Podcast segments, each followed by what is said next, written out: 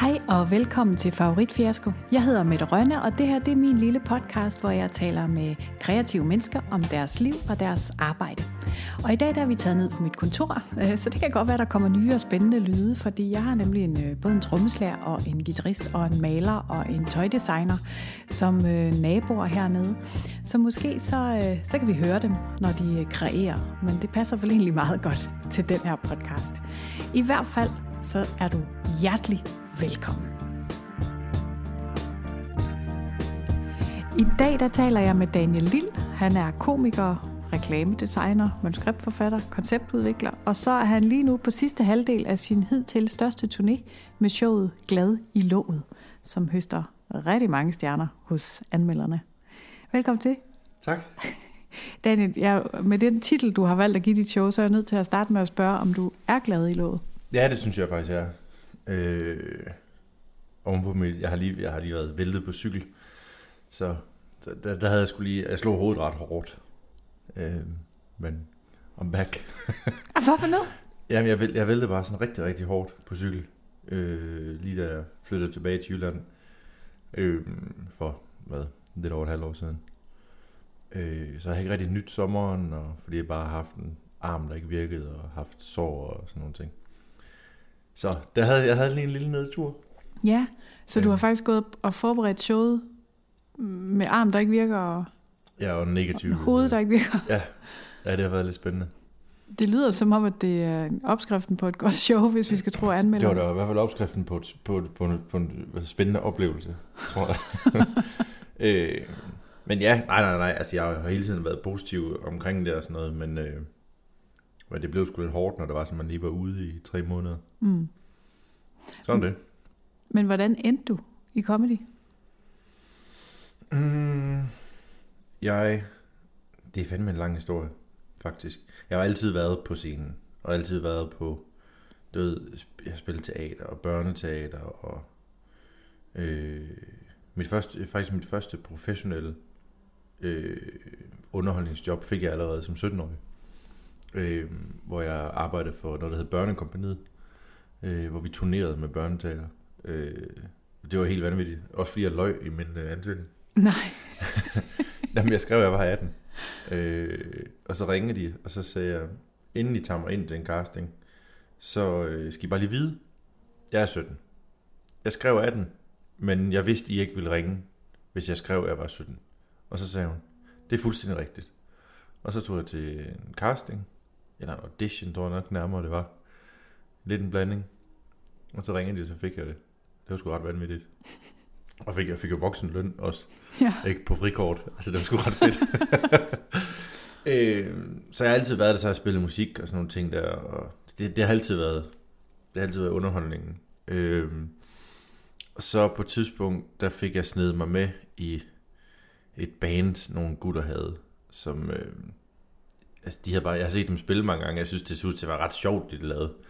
Ikke, at det var totalt alvorligt, men det så bare skægt ud. Og så havde de ikke nogen bassist. Og så kunne jeg også godt høre, at deres musik måske ikke var det sværeste. Så, så sagde jeg, skal I ikke have en bassist? Jeg spiller ikke bas. Men øh, det må jeg jo lære. og så startede jeg der, og så, øh, så, så mig og gitarristen smed de andre ud efter meget kort tid. Ej. Så jeg har sådan virkelig infil- infiltreret det hele. Og så skiftede, vi, så skiftede vi så navn og sådan noget. Så havde vi sådan en comedy duo. Vi legede lidt med i nogle år og sådan noget. Med ham, gitarristen, eller hvad? Ja. Øhm, og vi vidste ikke rigtigt, hvad vi lavede og sådan. Og på det tidspunkt, der var jeg ansat i, i herren. Øhm, og lige pludselig så fik jeg en... Altså, jeg var vant til at arbejde sådan 70-80 timer om ugen derinde.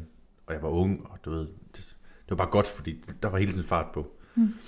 Øhm, og så hører vi om en open mic, der var, imens jeg spillede med ham her. Og så fik vi et spot der. Og vi har spillet, vi har spillet en 3-4 koncerter inden det, som var gået rigtig, rigtig godt, og folk synes det var sjovt og fedt og sådan noget. Så lige snart vi kom op på en comedy scene, så var det faktisk ikke så sjovt alligevel. Oh shit. Jeg siger dig, der var så stille, at det var helt sikkert. øh, men så så jeg noget af det her stand-up og sådan nogle ting, og så snakkede jeg lidt med Henrik Brun og sådan noget, og så, så begyndte jeg sådan lidt... Lige, undskyld, hvem er Henrik Brun? Henrik Brun? Øh, jamen, hvordan fanden skal man forklare, hvem han er? Jamen, han er jo komiker og tryllekunstner og øh, kendt for lidt af hvert. Øh, men han havde den her open mic. Øh, og, og, og han, vi, vi, var, vi var faktisk op, vi var op ved ham, og han fortalte lidt om, hvordan comedy virkede, og du ved, en duo, der var en straight man, og sådan nogle ting, der, der var ting, jeg slet ikke anede noget om. Mm. Og så begyndte jeg sådan lidt at sidde og skrive lidt stand-up selv, sådan, når vi ikke var sammen. Så tog jeg ned 14 dage senere, hvor der var en open mic igen, og stod bare og kiggede. Øh, faktisk sammen med Mark Lefebvre, øh, som også, øh, vi var, vi var, hvad hedder det, på det tidspunkt tidligere klassekammerater. Øh, og vi stod dernede og sådan noget, og så, jeg havde jo skrevet, jeg tror, jeg havde siddet og skrevet i 14 dage, fordi jeg bare blev med med at bidt af. Det var egentlig sjovt, for det var egentlig skriveprocessen, jeg blev bidt af først. Mm. Det der med, når man kan sætte mig ned og skrive med formålet om, at det skal være sjovt, det er lidt spøjst. Øhm, og så stod jeg dernede, og så gik Kenneth Brun op og sagde, Nå, men der er ikke så mange på i dag, så hvis det er sådan, at der er nogen, der har lyst, så kan de bare komme op. Og så, jeg havde ikke fortalt de andre, jeg havde siddet og skrevet noget. Jo. Jeg spurgte bare, om ikke de ville med. Og jeg, jeg vidste, Mark har været bidt af stand-up altid. Mm. Altså sådan helt skørt meget. Øhm, og så stod vi, så stod vi dernede, og så lige så kommer Henrik op, lige inden, lige inden showet skal gå i gang. Så finder han mig og siger, Nå, hej. Siger, vil du ikke på? Jeg siger, nej, jeg skal, jeg skal ikke på. Altså, og for Henrik vidste godt, at jeg havde skrevet lidt. Ikke fordi det havde jeg sådan snakket med ham om. Sådan noget. Jeg siger, nej, nej, jeg skal ikke på. Jeg var bare lige kommet for at kigge. Jeg har siddet og skrevet. Nu vil jeg observere og forstå og sådan noget. Så drak jeg to guldøl. øhm, og så de første to, der var på, det gik simpelthen så dårligt for dem. Sådan mm. helt skørt dårligt. Øh, og vi snakkede, der sidder 200 mennesker. Til en mic?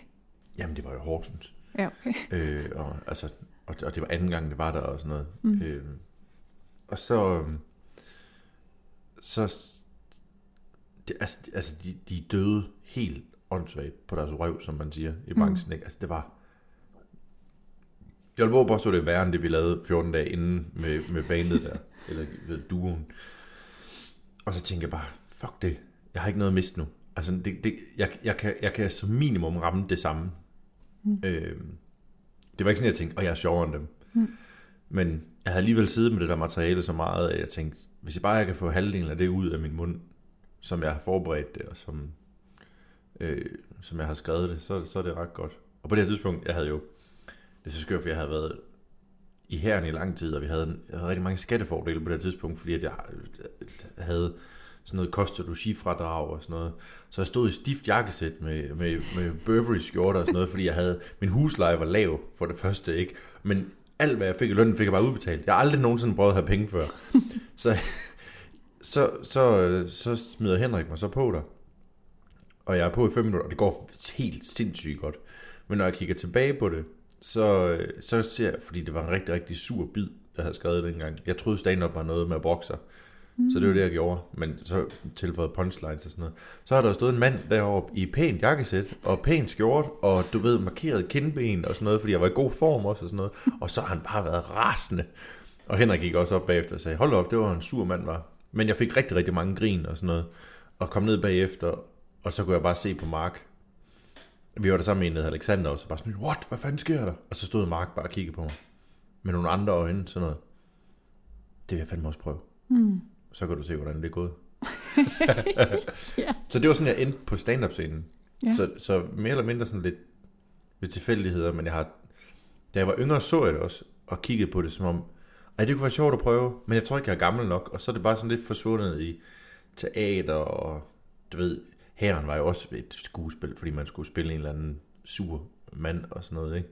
øh, var du, fordi du var sergeant, eller hvad ja, var du? Ja, det var ja. Det ville jeg ønske, jeg havde angrebet anderledes. Okay. Faktisk. Øh, det tror jeg godt kunne lade sig gøre. Men jeg troede, jeg skulle være sådan en suring. Mm. Så det, det, er egentlig, det er meget, der er meget få ting, jeg godt kunne tænke mig at gøre om. Men det er der en af de ting, jeg godt kunne tænke mig at gøre om, fordi jeg tror rigtig mange fik et billede af et menneske, jeg ikke var. De eneste, der kendte mig, det var dem, jeg havde været igennem uddannelse med. Hele vejen ja. igennem. Ja. Som vidste, at jeg var sådan en latterglad idiot. Jeg godt kunne finde på at drikke mig fuld om torsdagen, selvom vi skulle op om fredagen. Mm. Øh, så Ja, men det var sådan, jeg endte der. Helt okay. tilfældigt. Men det var så fordi, at det, kom, det faldt lige oveni, at jeg havde fået en ny stilling derinde. Man kan blive tvunget ind i stillinger i herren.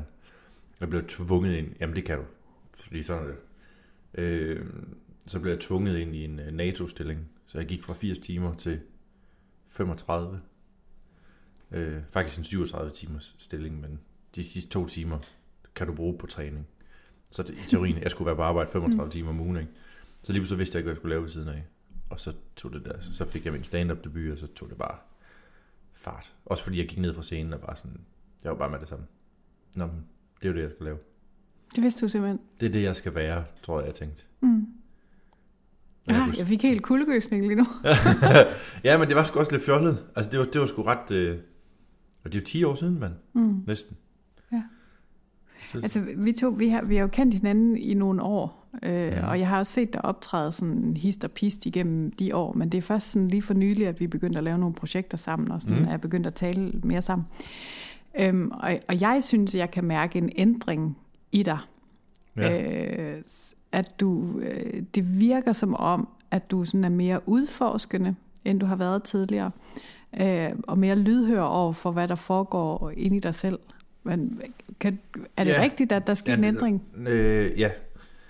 Jeg har stoppet med at forfølge ting, som jeg troede, jeg ville have. Øh, og sådan, jeg tror, jeg faldt lidt mere på plads. Mm-hmm. Og jeg faktisk, øh, det er sjovt, for jeg sad faktisk lige tænkte på det på vej herop. Fordi jeg vidste, jeg vidste, at jeg nok skulle snakke om det. Øh, Jamen, du ved, man sidder der og tænker, Nå, hvad, hvad kunne hun finde på at spørge om? Ja, Øhm, jeg er bare helt- super forudsigelig.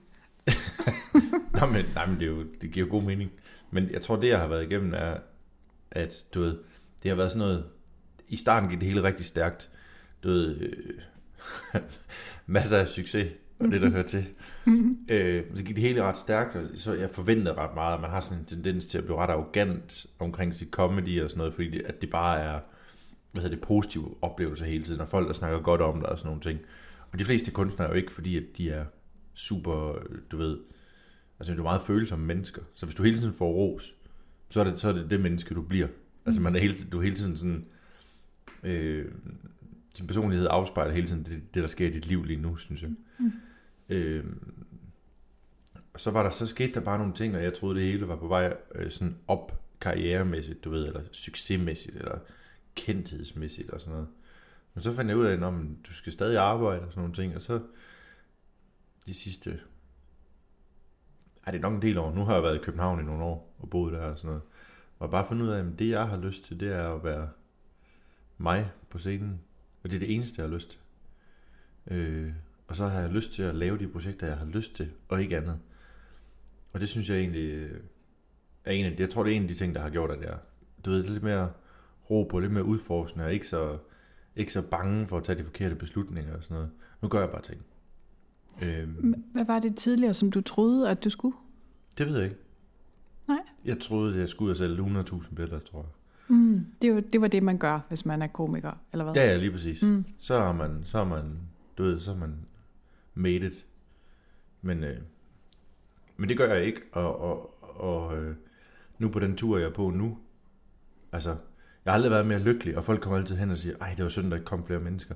Jeg siger, men, men jeg vil hellere have, at der kun kommer jer, som har taget beslutningen om at tage her ind, og som har glædet sig, og nogen har snakket med nogle venner, der siger, ham, ham skulle du se, og sådan noget. Fordi det er det publikum, jeg gerne vil underholde. Jeg gider ikke have alle mulige, der bare kommer ind, bare sådan fordi. Øhm, så, og vi er over på 1200 billetter, hvilket, altså, jeg synes er fuldstændig sindssygt. Øh, det med de 100.000 var også en kæmpe overdrivelse. Men du ved, du ved, at det, det var bare sådan, det for at illustrere, hvor det var, jeg var på vej hen, mm. eller troede, jeg skulle hen, og sådan noget. Mm. Øh, men lige nu kan jeg få lov til at lave det show, jeg bare har lyst til, uden at der er nogen... Altså det der med, ikke er, det der med at være ens egen redaktør, og så bare være sådan lidt, nå, men det gør du bare. Det, Men er du, er du blevet bedre af det? Altså er du en bedre komiker nu, hvor du, hvor du laver det, du vil? Mm, det tror jeg ikke. Det ved jeg fandme ikke. Der havde jeg lidt håbet, du sagde ja. Det synes jeg havde været sådan en god historie. Ja. Ja. Nej. Men jeg tror, slutproduktet er, du ved, at det, jeg render og laver, bliver bedre, fordi at jeg ikke går på kompromis på grund af nogle ting. Jeg går selvfølgelig på kompromis nogle ting, men jeg tror, det har givet mig mere frihed som komiker i stedet for. Mm. Det kan godt være, det gør mig bedre, men det gør mig i hvert fald gladere. Ja. Men har du, er der, er, er- gemmer sig der stadig nogle, øhm, nogle ønsker, sådan rent comedy-mæssigt? Altså fordi du, du, du har jo altså optrådt med nogle af de sådan helt tunge drenge inden mm. for, for dansk øh, comedy. Men, men det andet der var jo ikke ønsker. Det var jo sådan nogle, det var sådan nogle, nogle, nogle drømme. Altså mit ønske har hele, hele tiden igennem bare været, kan jeg leve det her? Og det mm. var det, jeg glemte. Mm. Jeg tror, det andet var forventninger. Altså sådan nogle, ja. Øhm. Hvordan har, hvordan har dine kolleger og branchen, hvordan tager de imod sådan en ændring der? Kan de spejle sig i den, eller øh, er det for provokerende, eller har du oplevet nogle reaktioner? Jeg tror ikke, der er nogen, der ved det. Endnu. Nej, du ved det. Ja. Øh, nej, det ved jeg sgu ikke. Jeg tror sgu ikke, der er nogen, der ved. Det, det er jo ikke sådan noget, jeg fortæller om. Jeg går bare op og laver mine ting nu. Og det kan godt være, I sad ude bagved og snakkede. Men det er jo meget mænd, ikke? det er ikke sådan, nej, hvad går du igennem? Det er ikke sådan mere, det er, nej, det ved jeg sgu ikke, altså, det, nej, der er ikke, der er ikke noget, det handler også kun om, om mig og inde i mig selv, og sådan mm. noget. Og nu er du nu er du sådan den, jeg sådan, du ved, prøver at smide mine idéer op til, og mm. leger lidt med for tiden. Mm. Øh, så jeg tror, det er dig, der oplever det mere end andre. Ja, okay. Nå, men nu er det så ude. Nu er det ude? Nu er det ude i offentligheden. I kan bare skrive. øh, jeg, jeg har jo det her med, at jeg sådan kontakter nogle kolleger mm. til den, jeg skal tale med, fordi det tit giver nogle, øh, et andet perspektiv ja, på samtalen. det ved jeg jo. At det har du gjort med mig også. Ja, det har jeg nemlig. Øhm, jeg har talt med Niels Peter Henriksen, som man mm. faktisk også kan høre en episode med i øh, en af de første øh, ja. favoritfiasko-episoder. Hvor jeg også har et spørgsmål med. Ja, det er det rigtigt, det er ja. rigtigt. Ej, det hele går op i en større enhed. Øh, men Niels Peter, han, øh, han starter altså, han starter lidt barsk, men, men hold ud, det ændrer sig. Han starter med at sige, øh, de første gange jeg så ham optræde, synes jeg, han var ordinær, kedelig og ikke havde noget særligt at byde på. Men det har i den grad ændret sig. Han er en af to komikere, som jeg jammer jokes med. Han har en evne til at tømme et emne fuldstændig. Han tager tit udgangspunkt i et ord, eksempelvis bryggers, og vupti, så er der 15 minutter om det. Han arbejder benhårdt på sit akt og har en meget høj standard for sig selv og andre. Han brænder altid 100% igennem og accepterer ikke undskyldningen et dårligt publikum. Og så er han en fantastisk kok og kammerat. To ting, der over årene har bevist sig lige så meget værd som hans comedy. Åh, oh, er der. det er sødt, ikke? Jo, meget. Og nu får jeg... Øh... nu får du chills. The chills. Er du meget hård ved dig selv, Daniel? Ja. Hvordan kommer det til udtryk? Det kommer til udtryk i min comedy. At der er ikke... Øh, der er ikke sparet på noget. Altså, der er ikke... Der, der er ikke altså, jeg kan ikke... Jeg vil ikke kunne byde mig selv, hvis det var sådan, at jeg... Altså, jeg er meget løs på scenen stadigvæk, men det, det handler om, at jeg kan være så løs, fordi at der er så sindssygt en hård struktur bagved. Øh, så det der med at have et dårligt publikum og sådan nogle ting der, det er bare... Altså, det kan være en hård aften, men du skal stadig kunne lave dine ting. Øhm, men altså, jeg, jeg synes, man skylder sig selv at være hård ved sig selv, hvis man vil opnå et produkt, der er godt. Øhm, og det er gab eller et hos, du holdt tilbage? Det, det var faktisk en bøvs. Nå, okay. Undskyld. du var knust den ind. Nej, men jeg synes, jeg synes, man, jeg synes, jeg synes, man skylder sig selv at være hård ved sig selv, hvis det er sådan, man, fordi som sagt, du er redaktøren, du er manuskriptforfatteren, du er performeren, du er, at du er det hele, du, du kasserer, du er, mm. altså, så, så det, det er sgu dig, der er dit firma et eller andet sted. Og du er også, det er også dig, der er sælgeren og, og, og indkøberen og alt det her. Mm. Jeg synes, du skylder dig selv at, at, at sige, at når, men vi, skal, vi, skal, vi skal give den fuld smad på alle parametre, for ellers så, så kommer du bare ud med jeg tror sgu, man bliver bitter. Ja, hvordan det? Jeg tror, man bliver bitter, hvis det er sådan, man siger, åh, der sker heller ikke noget. Men, mm. men, men hvis det er sådan, du ikke kan se, at det er fordi, du ikke gør noget. Mm. Ikke? Øhm, jeg havde, der var sådan nogen fra, hedder det Lions Club, hedder det det, det der. Og de har jo sådan nogle ungdomsting, og sådan noget. de spurgte, om jeg ville komme og snakke om succes. Min første tanke var, hvorfor mig? fordi, hvad, hvad, hvad fanden det? Men jeg synes egentlig, det var ret spændende, fordi altså allerede, allerede ved at få det spørgsmål, lærte jeg rigtig meget om mig selv, mm. ved at sige, Nå, men hvad, hvad er succeskriterie for mig? Men mit succeskriterie, det er, at jeg sidder derhjemme og skriver, og så måske et halvt år senere har 30 minutter, hvor jeg tænker, hold kæft, det her det er fedt. Mm. Ikke? Fordi det er også gaven til mig selv i sidste ende, at, at jeg står med, med et, et manus og et act, som er, som er helt vildt godt. Øh, Og hvis du, hvis du begynder at gå på, gå på kompromis på den negative måde, for du kan også godt gå på kompromis på den positive måde, med et act og med dine jokes og sådan noget. Men hvis du begynder at gå den anden vej med at sige, Nå, men den joke laver jeg alligevel, selvom folk de, øh, hvad hedder det, støder sig væk fra mig eller et eller andet. Mm. Men så, så, så, så ender du et sted, hvor du ikke gider være. Mm. Øh, og jeg, jeg, jeg står der også i sidste ende, står jeg der for, for jeg står der selvfølgelig for min egen skyld, men altså, men min, min, hele mit act tager udgangspunkt i, når man hvad er bedst for forsamlingen i aften. Øh, men hvordan, hvordan beslutter du det her med, nu, nu siger du bare ved at få spørgsmålet om, øh, om du vil tale om succes, mm. så lærte du noget. Men hvordan tager du de der beslutninger om, hvad du, hvad du skal og hvad du ikke skal? Er det, er det ud fra, er det her sjovt, og det giver mig noget? Øh... Jeg prøver faktisk at sige ja til det meste. Mm-hmm. Men mindre jeg med det samme tænker, det skal jeg slet ikke. Ja, altså, men hvad, hvad er det så, der får dig til at tænke, det skal jeg slet ikke? Altså, hvordan sker den der udvælgelse? Det er bare, hvad jeg føler for. Og sådan helt reelt, det er bare, mm. hvad jeg føler for. Ja. Det er virkelig... Øh, det, det er virkelig... Jeg, jeg sagde til det, men det vil jeg rigtig gerne, men jeg kan først gøre det en gang i efteråret, fordi... Altså, jeg har ikke gjort det nu heller.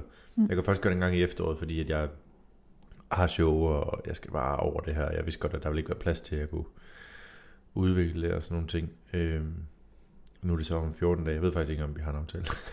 men det står i min kalender. Øh, men men jeg, jeg prøver altid at tænke på det på den måde, Nå, men lad os så sige, at det går helvede til.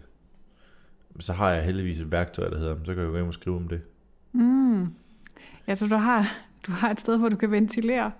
Ja, på en eller anden måde, men det er også bare, lige meget hvad du laver, så kan du altid få et eller andet med derfra. Mm. Og det synes jeg altid er lidt spændende. Det er ligesom, hvis man læser en bog. Altså, jeg læser kun sådan nogle fagbøger om alt muligt lort. men, men hvis du bare sidder, hvis du bare sidder bagefter og tænker, hold kæft, en lortebog. Men jeg fik alligevel, der var alligevel det og det og det. Så, mm. så har du noget ud af at læse bogen. Er du sådan en, der altid læser bøger færdige, selvom du ikke kan lide dem? Nej. Nej, det kan jeg ikke forstå, hvorfor man gør. Jeg er sådan en, der har en periode, hvor jeg har gang i syv bøger. okay. Øhm, men hvis de er let læselige og sådan noget, og du ved, ja, det er sgu lidt forskelligt. Mm. Det kræver lidt state of mind, synes jeg. Men film, dårlige film, dem ser jeg færdig. Nej, sluk nu. Ja, det kan jeg ikke. Ej, jeg er faktisk blevet lidt bedre til det. det så næste gang, så ringer du. Ja. så hjælper jeg dig. Men, men jeg, jeg bliver simpelthen nødt til at se, om de... Fordi jeg vil så gerne se, om de får det løst. men det, men det, jeg, tror det, jeg tror, det er med sådan et, et hvad hedder det, kunstnerøje med, mm. at, at jeg sidder, sidder sådan lidt og kigger sådan, okay, får de knækket den her, fordi lige nu sejler det.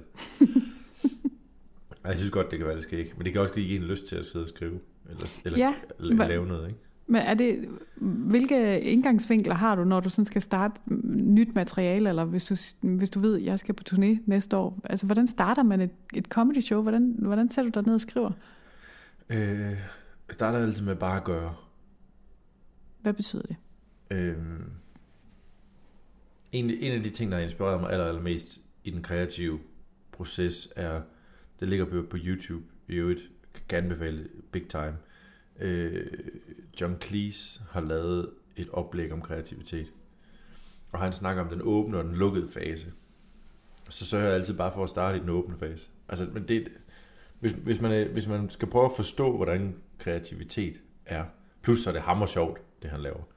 Hvis du skal prøve at forstå, hvordan kreativitet fungerer, så er det virkelig, så er det virkelig vejen ind. Så mm-hmm. jeg er fuldstændig hammerne ukritisk i starten.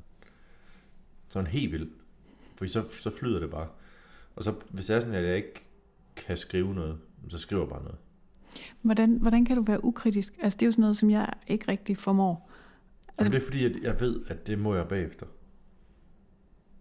Hmm. Det bedste, altså nu har jeg altså ikke Mac mere, men det bedste ved at have en Mac, når man skal skrive, det er, at du kan slukke skærmen helt. Så har du ikke, du kan ikke, det kan ikke lade sig gøre at være kritisk, når du så skriver. Fordi du skriver i mørke? Ja, ja. ja.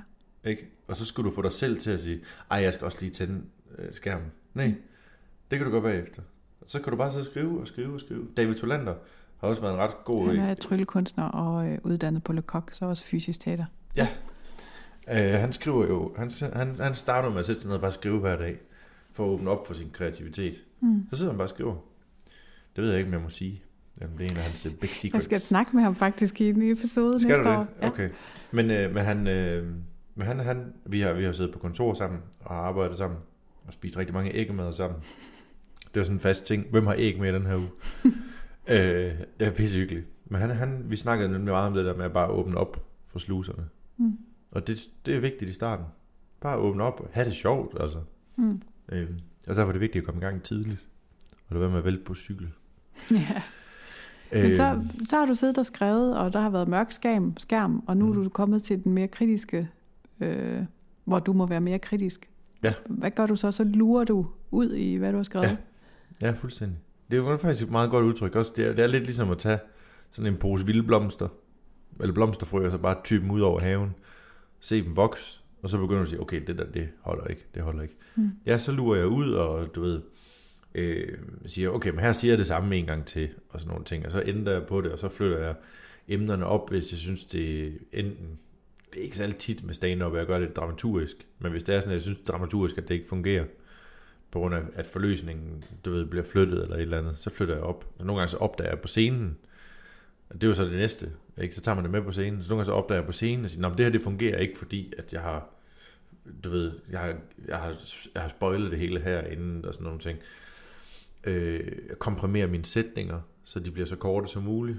Altså sige, okay, hvor meget, hvor meget information kan jeg få ud på så kort tid som muligt, fordi på den måde, så kan jeg komme hurtigere til grinet, og på den måde kan jeg få flere grin per minut, øh, som er med til at give en, en fornemmelse af, at det bare er hammerne mega det sjoveste nogensinde Mm. for publikum. Øh, så, så, så det er, ja, det er meget nørdet, så apropos det der med at tømme et emne, det er jo det, jeg gør. Mm. Når jeg sætter mig ned, for eksempel det der med brygger, så, så sætter mig bare ned, sort skærm, så kører jeg bare på. Bryggers, og så skriver du. Ja, det kan det være. Det kan sagtens være sådan, jeg griber det andet nogle gange. Lige præcis Bryggers tingen var en dag, jeg stod på scenen i, på noget, der hedder Tempelbar i Aalborg. Hvor jeg lavede noget, jeg lavede sådan en lille minitur, der hed Daniel Lille med venner, hvor vi lavede sådan nogle helt små steder. Øh, jeg havde Kasper Porsdal med rundt i den uge der. Og så var det bare sådan noget løst og fast og sådan noget. Så fik jeg sagt ordet Bryggers, og det var ret godt publikum. Og det er en af de ting, der kan, der kan gøre forskellen. Det, et godt publikum kan ud, være med til at udvikle rigtig meget, fordi du er sådan lidt, Nå, men jeg har, jeg har, jeg har, sådan, jeg har plads i dag, så nu gør Mm. vi bare ting. Jeg skal nok vinde dem tilbage, fordi de er så på.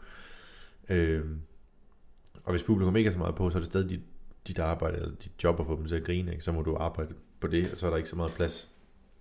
Men så fik jeg bare sagt ordet brygger, så siger jeg, hvad, hvad er det egentlig for et rum? Ikke? Mm. Og det siger jeg bare på scenen, ligesom nærmest stiller mig selv den her challenge. Mm. Øh, og så, så lavede jeg lidt på det, og sådan noget, og så kom vi til at sidde og snakke om det bagefter, og havde det ret sjovt og sådan noget. Så begyndte jeg bare at skrive, og så tænkte jeg, det er også et fedt emne. altså, nej, men jeg har pjattet med de der emner. Jeg ved godt, det lyder så mærkeligt, men jeg, jeg, synes, jeg, synes, jeg synes, den helt store kunst ved stand-up, er netop, at du kan tage øh, helt små ting, altså som Niels Peter også siger, helt små ting, enkelte ting, og så bare skille hele lortet ad, sådan bit by bit, og få folk til at få en oplevelse af, gud ja. Mm.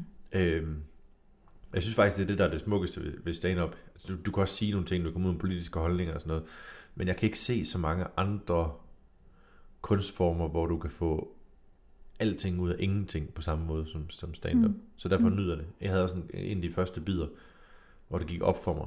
Det var sådan en 4-6 minutters bid om kuglepinden, jeg havde. Ja. Som jeg synes var, altså, og det var fordi man dengang, hold kæft, man, men der skrev vi jo noter i hånden. ikke? Øh, og så sad man hele tiden med en kuglepind og sådan noget. Mm. Du kan også opleve rigtig mange nye komikere, som er tit rundt på open mics. De har sjovt nok lige 10 minutter om tog. ja. Det er der, de Øh, lever deres liv. Ja, og alle amerikanske komikere har sjovt nok lige noget om lufthavn og fly, ikke? Mm. Så det der med at have de der ting, der er tæt på. Jeg har en ting i, i, det, i det nye show her, hvor jeg snakker om, om knappen til at låse døren til toiletdøren i toget. Ah, Præcis. Prøv, altså, prøv at se, hvor meget den får frem i dig. jamen, Den lille skide knap jeg der. ikke? stoler ikke en meter på den Nej, men det knap. er det. Og den, jeg synes, det er så spændende, hvordan den lille bitte ting kan få noget frem i mig, og så får jeg sagt det højt, og så kan jeg mærke, at det får det frem i alle. Mm. Du ser jo, det fik det frem i dig med det mm. samme, ved at bare nævne den der lille ting. Og det synes jeg, det synes jeg er sindssygt spændende, Ja. at du kan komme ind på de der ting. Der, der, du sagde det her med, at jeg skal nok vinde dem senere.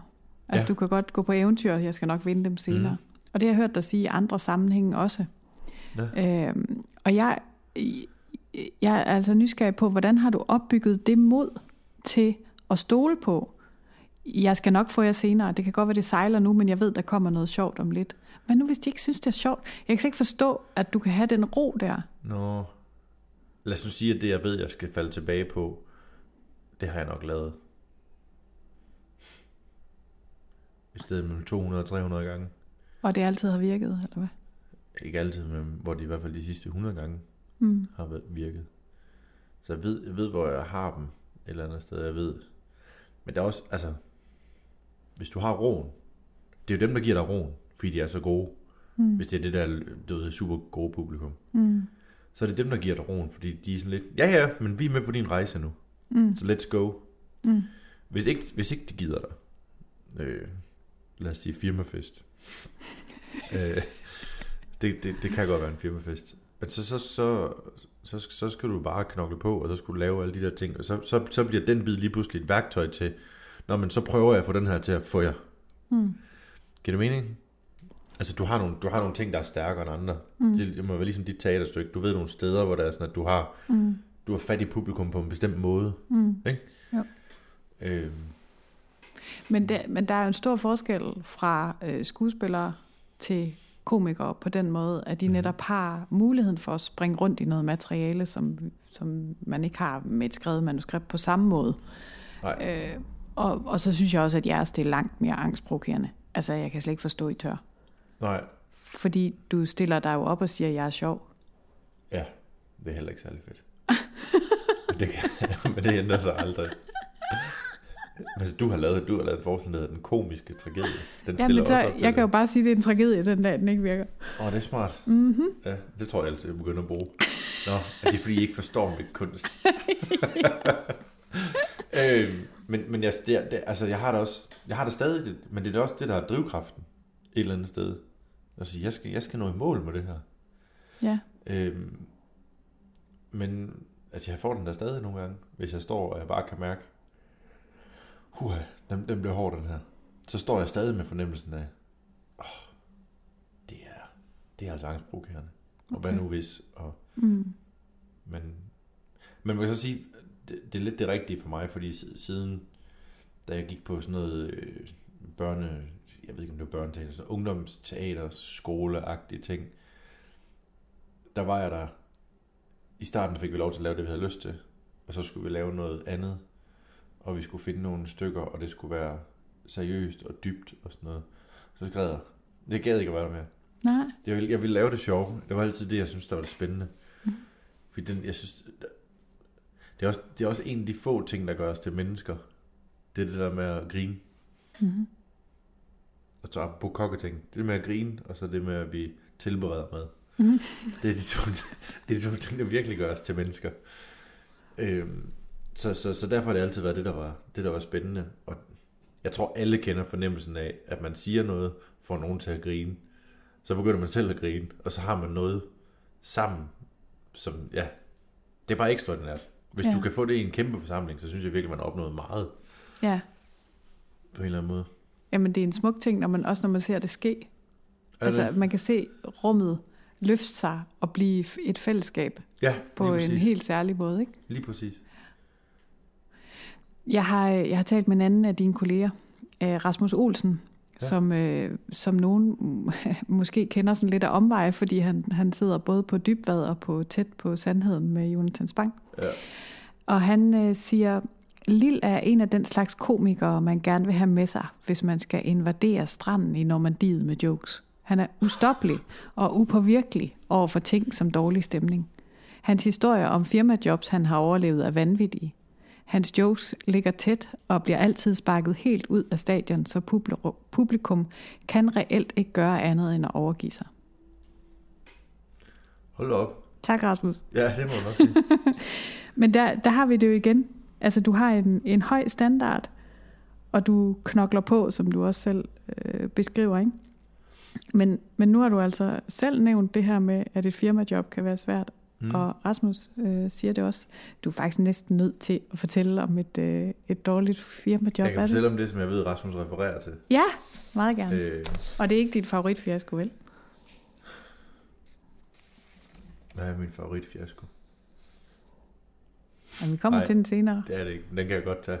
Den Nej, den- nej, du skal den- tage firmajobbet ja, først. Den, den er ret sjov. Hvor jeg bare, okay, min favoritfiasko, den har jeg nu. Ja. Den har faktisk engang tænkt over. Den har jeg nu. Den, den, jeg har helt lyst til at fortælle den nu, fordi det var ret skægt. Fuck det her- vi gør det. Nej, vi tager den sidste, det er fint nok. Jeg tager den her først. Ja, Som okay. Olsen. Det var fordi, vi var i Viborg. Øh, og jeg har jo levet, altså, det er jo det, jeg har jo ikke været manusforfatter på alt muligt og sådan noget. Jeg har levet af stand-up. Øh, 8 år nu, eller 9 år. Lad os sige 10, det lyder federe. øh, så jeg har, jeg har haft rigtig, rigtig, rigtig mange firmajobs. Og det er sådan lidt det samme igen med at sige, Nå, men, altså, nu har jeg været ude ved, ved så mange. Altså, jeg har haft et på et tidspunkt for Jyske Bank på Amager, hvor der kun var 10 mand, og de var pissefulde. Øh, og de snakkede lidt om hinanden og sådan noget. Så var der to, der havde haft en ret god cykelsæson, kan jeg huske. Så var der to, der var sådan nogle, de cyklede sammen, og, og de andre kiggede sådan ned på dem og sådan noget.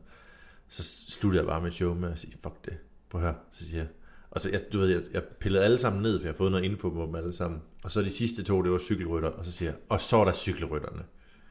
Ikke? Og så tænkte de, så de to kigger bare på mig og sagde, åh oh, nej. Ikke? Og de andre var flade i grin. Så tog jeg mine bukser af, og så havde jeg den der, du ved, øh, fra cykelshortsene, helt stramme sollinje, ikke også? Og så gik jeg bare hen til at gav dem hånd, og så var det det.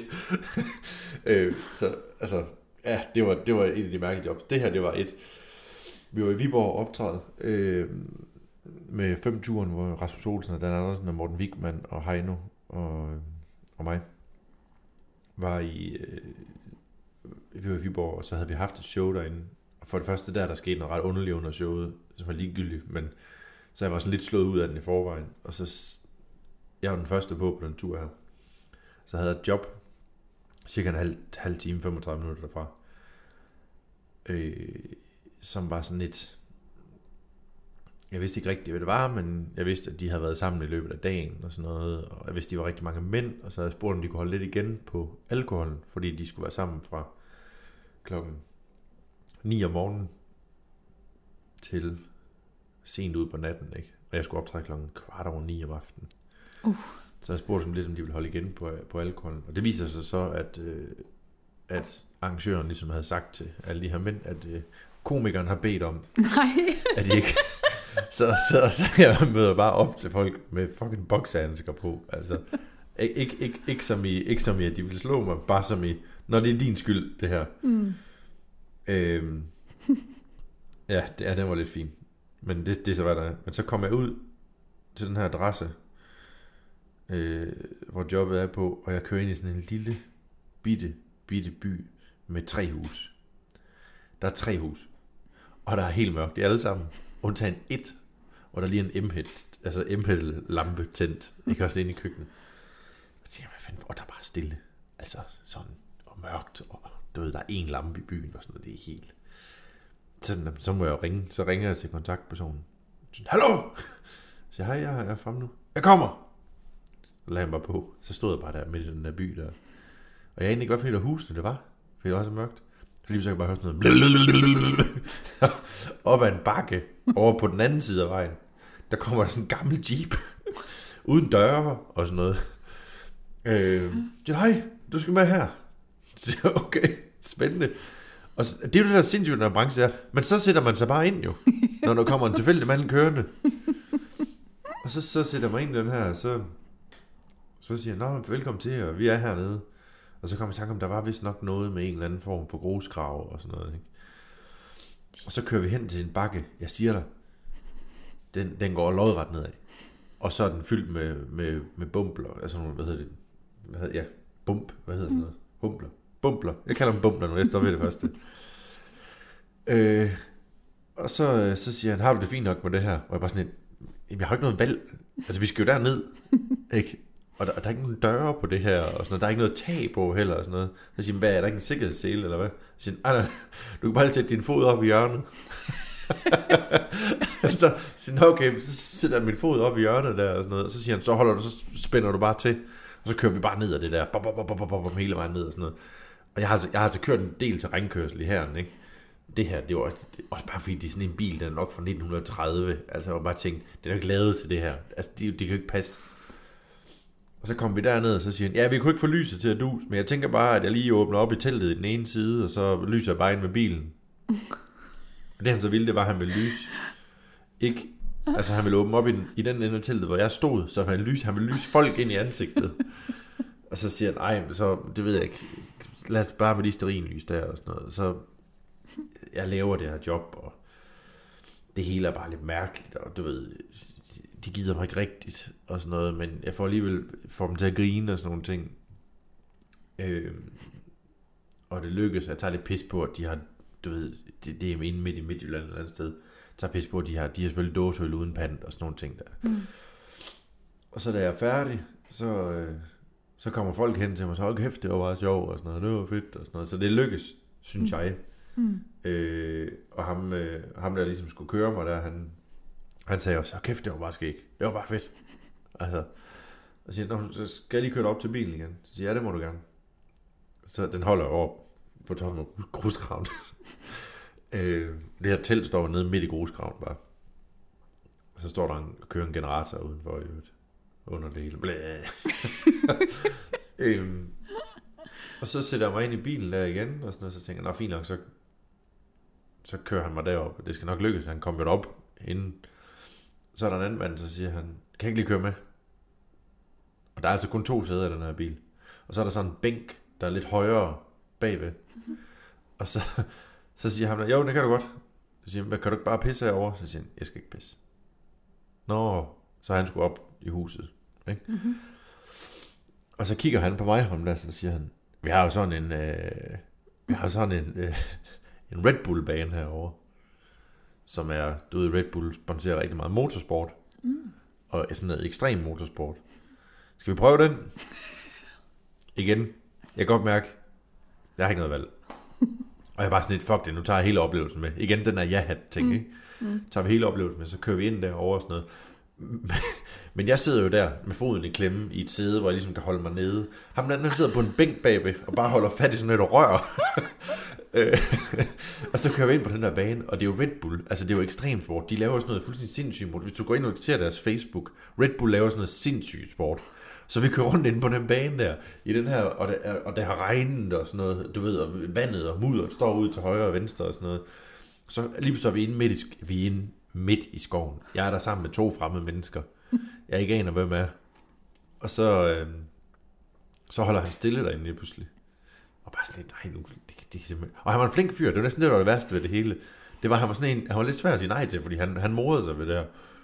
Øh, og så holder han stille, så sætter han bilen i bakgear, og så kommer der lys bag, bagud, ikke? Og så, så, så, så tænker jeg, hvad fanden er det? Så kigger jeg bagud, så er der bare en kæmpe sø. Altså, ja. men ikke sådan en, du ved ikke en sø-sø, men bare øh, et stort hul, hvor alt regnvand har samlet sig. Og det er helt brunt. Og så, øh, så trykker han lige på speederen sådan, Rrm. og så jeg sidder bare, jeg, jeg er mundlam, jeg siger ingenting, jeg sidder bare og tænker, du må lige tage det sure med det søde her, og så bliver det en god historie en dag, og det hele er spændende og sådan noget. Og så tænker jeg, det gør han sgu ikke. Og så ham bagved, jeg går ud fra, at de kender hinanden, så siger han, Torben, det gør du ikke. Nej, det gør du bare ikke. Og så hakker han bare til den bagud. Ikke? Og så speederen i bund hele lortet mod den der sø. Og så lige der baghjulen lige rammer, så bremser han så, så siger han, haha, troede jeg ville gøre det, eller troede jeg ville gøre det. Ja, ja, vi troede du ville gøre det, mand. Altså, hvad fanden sker der? Og så, så kører han så videre igennem det der Red Bull spor og sådan noget. Og det er egentlig ret fedt. Det, det bliver jeg nødt til at sige. Det er ret fedt. Jeg er bare ikke klar på det her. Og vi kommer op, og så kommer vi op på toppen der og sådan noget. Så siger han, så ham han, han, han bliver sendt ind på toilet, og siger, nå fedt, tak fordi du kom, og det var, det var pisse fedt og, og spændende og sådan noget sætter mig ind i, sætter mig ind i bilen og sådan noget, og så skal jeg jo tilbage til de her drenge i Viborg, ikke? Og øh, kommer tilbage til dem, og så siger de, så spørger de mig, hvordan gik jobbet? Jeg siger, ja, lad os starte her, og så vender jeg siden til. Og det er det eneste tøj, jeg har med på den her tur, for vi havde kun et show den, den uge, så havde jeg bare sådan et sæt joggingtøj med, ikke? Mm. Så har jeg bare mudder hele vejen, hele vejen op ad siden, der er bare smurt ind i mudder. Og så fortalte jeg dem om alt det her, så siger de bare, hvor er det sindssygt. Hvor er det sindssygt, man skal igennem det. Ja. Så ja, only this business. så, så jeg tror bare, den aften snakker vi rigtig meget om firmajobs. Ja. Øhm, men den der har jeg fortalt sådan helt first hand til ja. Rasmus Olsen. Ja. Shit, mand. det er nok rigtigt nok, det der med, at det er kun i, kun i den branche, ikke? Jo. Ej, det er jo fortsat med striber også måske var ude for det. Men de har jo Ja, altid en eller anden kæmpe bøf med. jeg tror også, ja. Ej, jeg tror også godt, der kan være nogle dumme situationer der. Ja, det tror jeg også. Men altså, nu, nu vandt du jo dem her. Men har du ikke haft noget... Ah, Nå, jeg fik da en klage. Jeg har fået to klager i mit liv. Det der, det var den ene. Hun skrev, jeg ved ikke, hvad det var. Eller jeg ved ikke, om det var stand-up. Bare sådan lidt, prøv at høre her. Prøv at høre her. Jeg gjorde præcis, hvad der kunne lade sig gøre til den situation der. ja. Jeg ved ikke, om arrangøren havde forventet, at, du ved, at det var et show. Nå, Det kunne bare ikke lade sig gøre derude. nej. I am sorry to say. Men hvad, er det, er det, hvordan håndterer du det, når folk de klager, eller synes, at det er dårligt, det du laver? Jeg blev sur. Ja. Med mindre, med mindre det, at øh, jeg, jeg, har ikke fået, jeg har ikke fået en klage. Altså det der var den første, jeg fik nogensinde.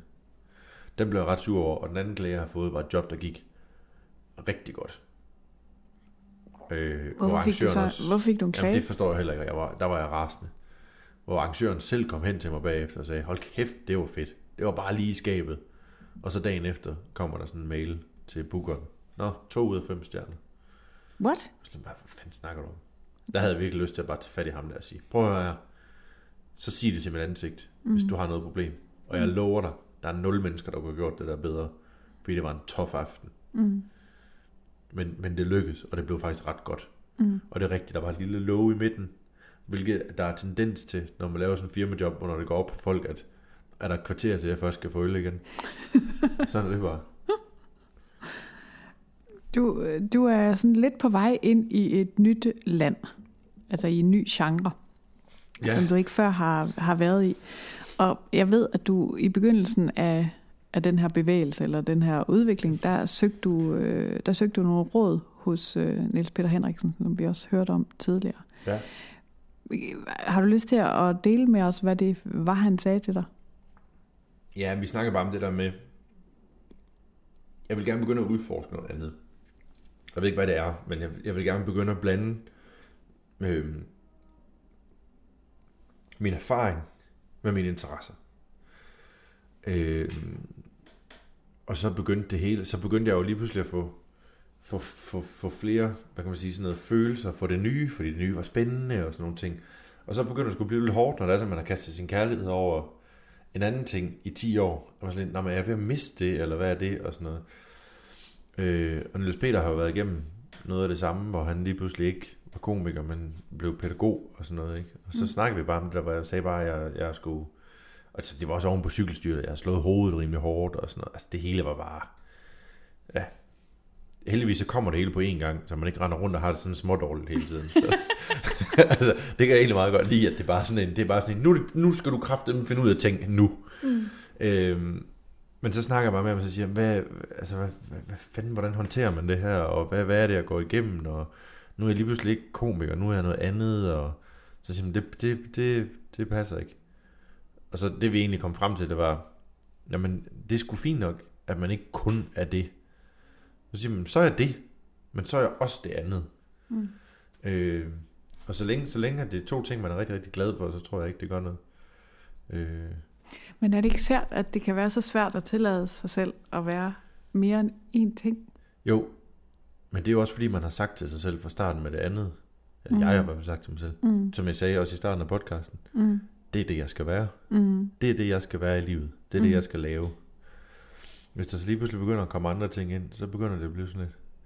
Nå, men jeg er jo utro. jeg er jo utro med mig selv nu. Med noget andet og noget nyt og noget spændende og sådan noget. Øhm, Ja. Men nu når man kommer ud og forstår det hele, forstår hvad det er, man føler, og hvad det er, man går igennem og sådan noget, så er det hele lige pludselig bare ret spændende i stedet for. Mm. Og så, og så i, stedet, i, i stedet for at jeg lod det være to forskellige ting, så lod jeg det være du ved, sådan en sammensmeltning af, af det hele, mm. og sige, "Nå, men hvad, har, jeg- hvad har jeg lært, hvad kan jeg tage med over, hvad, hvad vil jeg gerne have, have med over i det andet, og Mm. øh, for eksempel nu har vi lavet de her instruktørting sammen, Mm. ikke, hvor vi har instrueret nogle, nogle forskellige nogle forskellige kunstnere med hver vores take på det.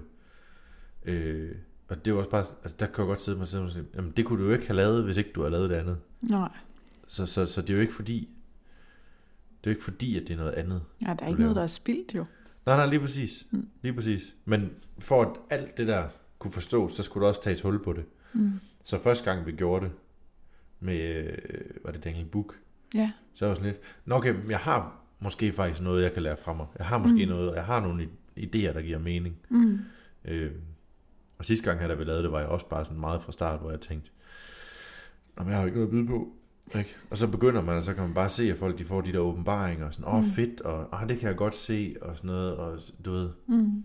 og, og så, så begynder igen også, fordi det, som du siger, det der med, at jeg ikke går på kompromis med mine ting, og du ved, at jeg er hård ved mig selv, men det gør jo også, at, det gør jo også, at jeg kan gå ind og se detaljen ved folk, for Mm. eksempel i det der instruktørarbejde. Mm. Øh, og så har det jo også været en kæmpe, kæmpe inspiration at arbejde sammen med dig under det her, fordi at, at du har en helt anden bunke værktøjer, end dem jeg har. Mm. Så jeg, har, jeg, så jeg lærer samtidig. Øh, og det er også en ting, jeg har sat for mig selv, at jeg skal altid udvikle mig. Jeg skal altid gå fremad. Men den, den der st- styrke, der er i det, og den styrke, der er i at, at have en tro på sig selv, som er, virker ret klippefast, når man ser udefra. Mm. Hvor kommer den fra? Mange timer på scenen, vil sige. Er det, er det simpelthen det er, det er erfaring, erfaring, erfaring? Erfaring, erfaring, og også, også man lærer jo at udvise. Jeg står i det her. Mm. Ikke? Du lærer, du lærer at, at stå der med, jeg har lyst til at sige hagen i sky, men sådan Mm. er det jo ikke, men du lærer at stå og sige, det er det her, jeg gør. Så Du skal jo også i høj grad som komiker gå ind i et rum og sige, nu er det mig, der har den. Jeg tager ansvaret. Ja. I skal læne jer tilbage og grine. Ikke? der er en komiker og tryllekunstner, der hedder Jay Sankey, som har beskrevet det ret fedt, som er virkelig en mantra for, hvordan jeg laver mine optrædener. Og det er, du skal være den nye bedste ven, de ikke vidste, de, kan, eller, de ikke vidste, de ikke kendte. Det er fordi, jeg kan den kun på engelsk. Men nu står nej, nej, nej, nej. Du skal være den nye bedste ven, der træder ind i rummet, som de ikke vidste, de kendte. Sådan der. Mhm. Ikke? Den synes jeg er hammerspændende. Mm. Kom ind, og det fede, jeg har også hørt nogle af mine kollegaer sige det, altså, det var sådan, når Lille han er på, så er det bare sådan noget, her er mit univers, træd ind, hvis ikke I er med, så falder I fra. Nu kører Mm. vi.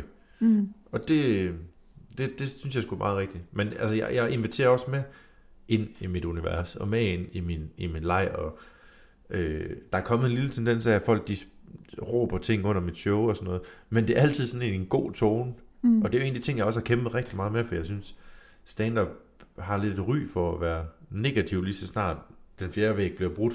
Mm. Altså ikke engang den fjerde væg, lige snart, lige snart du starter en dialog, at, at, at, at så begynder det at sige, Nå, men så er du også klam, og du ved, altså det bliver bare Mm. sådan noget negativt noget. Mm. Og, og nu kan jeg mærke, at folk kommer op bagefter og siger, hold kæft, holder du bare en god tone og en ren stil, når du, når du snakker med folk og sådan. Det er Mm. faktisk rigtig, rigtig rart. Mm. Men det er fandme også vigtigt, fordi det beviser, at det kan lade sig gøre, og det Mm. beviser, at, at det er alligevel, hvis der sidder 120 mennesker i et rum, det er stadig 120 mennesker, der har for det første brugt noget af deres surt tjene penge, for det andet brugt noget af deres tid, Mm. og for det tredje taget stilling til, at de vil det her. Mm. Så jeg kan slet ikke forstå, hvorfor man skulle tale ned til dem. øhm, så jeg synes, det er vigtigt at invitere og tage med. Og, altså det er jo også fordi, med et live publikum, det er jo os, der er der sammen i dag. Mm. Så det er det, vi skal, det er det, vi skal ligesom... Vi, vi skal få noget til at fungere i dag, Mm. men 80% af det ligger på mine skuldre. Det er sjovt, Daniel, fordi altså tidligere, der har jeg jo, vi har jo haft de her samtaler tidligere, men hvor jeg sådan har tænkt, eftersom at du, du ikke laver bekendelseskomik øh, om øh, depression og cykelstyrt og øh, så videre på den måde, Nej. ikke? Altså der har jeg så tænkt, skal jeg vide, om det er, fordi han er bange for at gå ind i de ting, og det skal blive personligt. Altså jeg har slet ikke fattet, hvad din mission var, før Nå. for ganske nylig. Okay. Altså, og det taler udelukkende til min øh, langsom fatteevne, det, ikke, det taler ikke til dig. Men det går bare lige op for mig, at øh, Men du har også oplevet meget bekendelseskomik, har du ikke det? jo, rigtig meget. Ja. Jeg bryder mig ikke om det. Nej, nej. Det gør jeg ikke. Jeg synes, jeg synes ikke... Øh... Men det er fint nok. Jeg synes, jeg synes, det er fedt, at der er plads til det. Mm, Det bliver jeg sige. Jeg synes, det er fedt, at der er plads til, at folk kan, du ved, komme ud med noget lidt tunge emner og sådan noget. Men som sagt, det er ikke det, jeg synes, der er smukt ved stand-up. Det, jeg synes, der er smukt ved stand-up, det er det der med, at du kan tage ingenting og få alting ud af det. mm, Øhm, og så samtidig få folk til at grine, og få folk til at få en gud ja oplevelse, og få Mm. folk til at øhm, få folk til at mærke noget ved ting, der ikke er noget. mm, synes jeg er meget mere, meget mere spændende. ja. Øh, øh, og jeg har sådan, altså, nu, min mor hun døde for 8 år siden, ikke? Men jeg har aldrig rigtig haft, det har ikke været et behov eller en lyst til at stå og snakke om det. Mm. Øh, der har haft sådan en lille, lille lyst til at, måske at gøre et eller andet ved det, ved at bearbejde det, men jeg synes, ikke- jeg synes ikke, i hvert fald ikke for mig, hører det ikke til på scenen. Nej.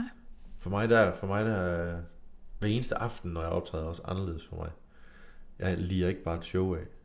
Vi er sådan, nu er vi sammen. Mm. Og det der med, at folk råber og ting og sådan det skete mange gange på min tur. Mm-hmm. Men det er altid sådan noget ret hyggeligt. altså, jeg ikke, men jeg tror, det er mit stil, der inviterer lidt til det. Mm. Også fordi jeg snakker fandme til dem, Mm. når jeg er der. Mm. Altså, og nogle gange så spørger jeg noget, hvis de ikke får svare, så siger jeg, så er det jeg. altså, Mm. fordi, men jeg tror, folk har en tendens til at bare forvente, at "Nå, men han fortsætter jo bare. Mm. Nej, jeg er her sammen med jer. Mm. Jeg er i den sorte. ja.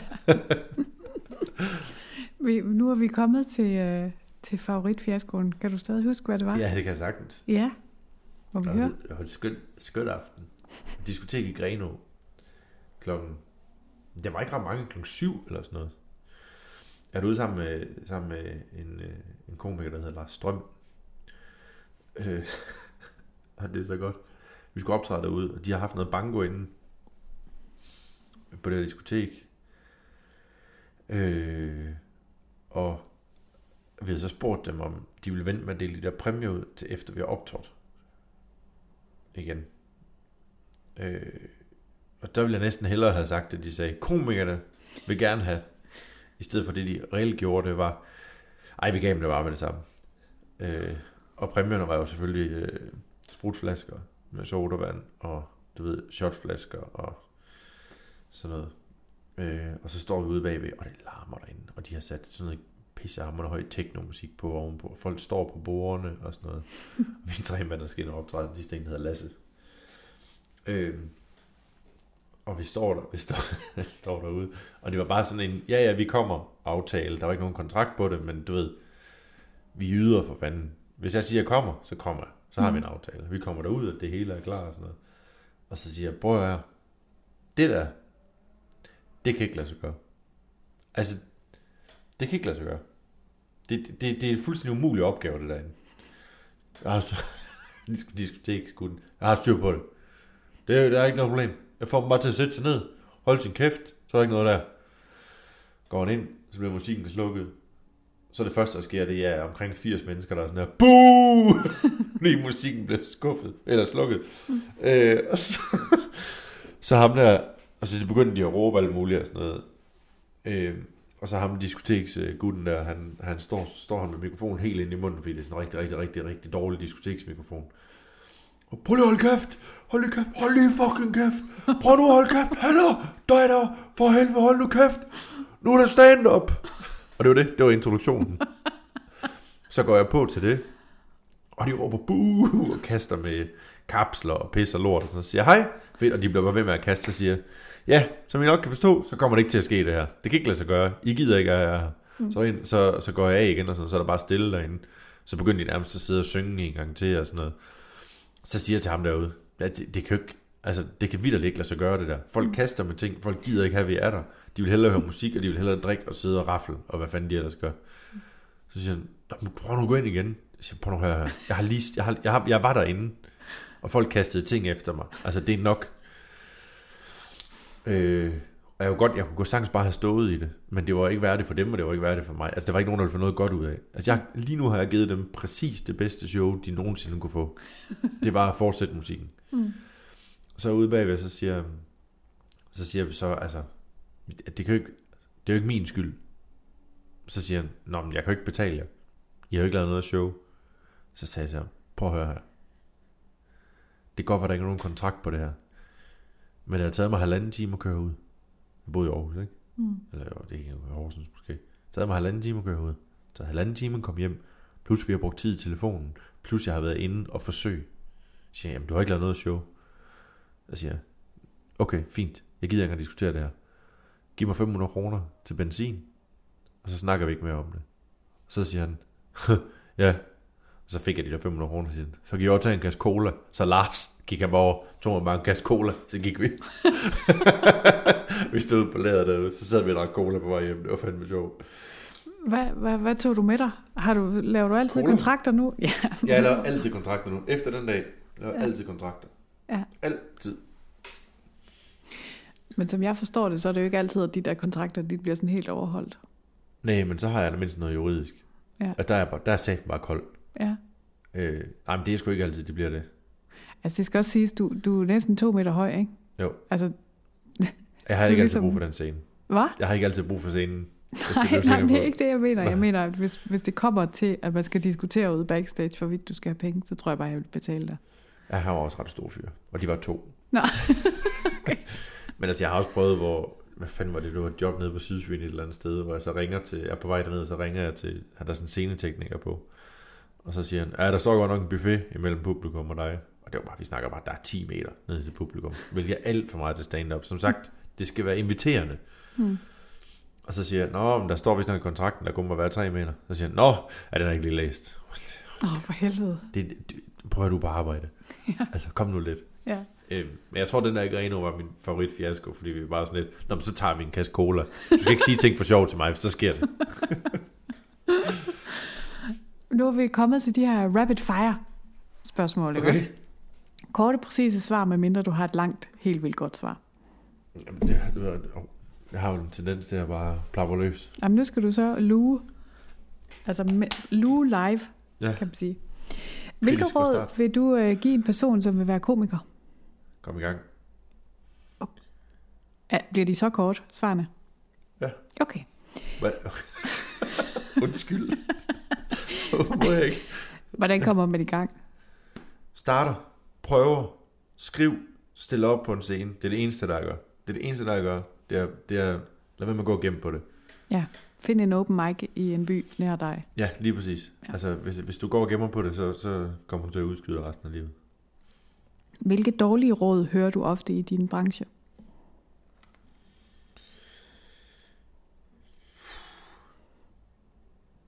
Det ved jeg ikke.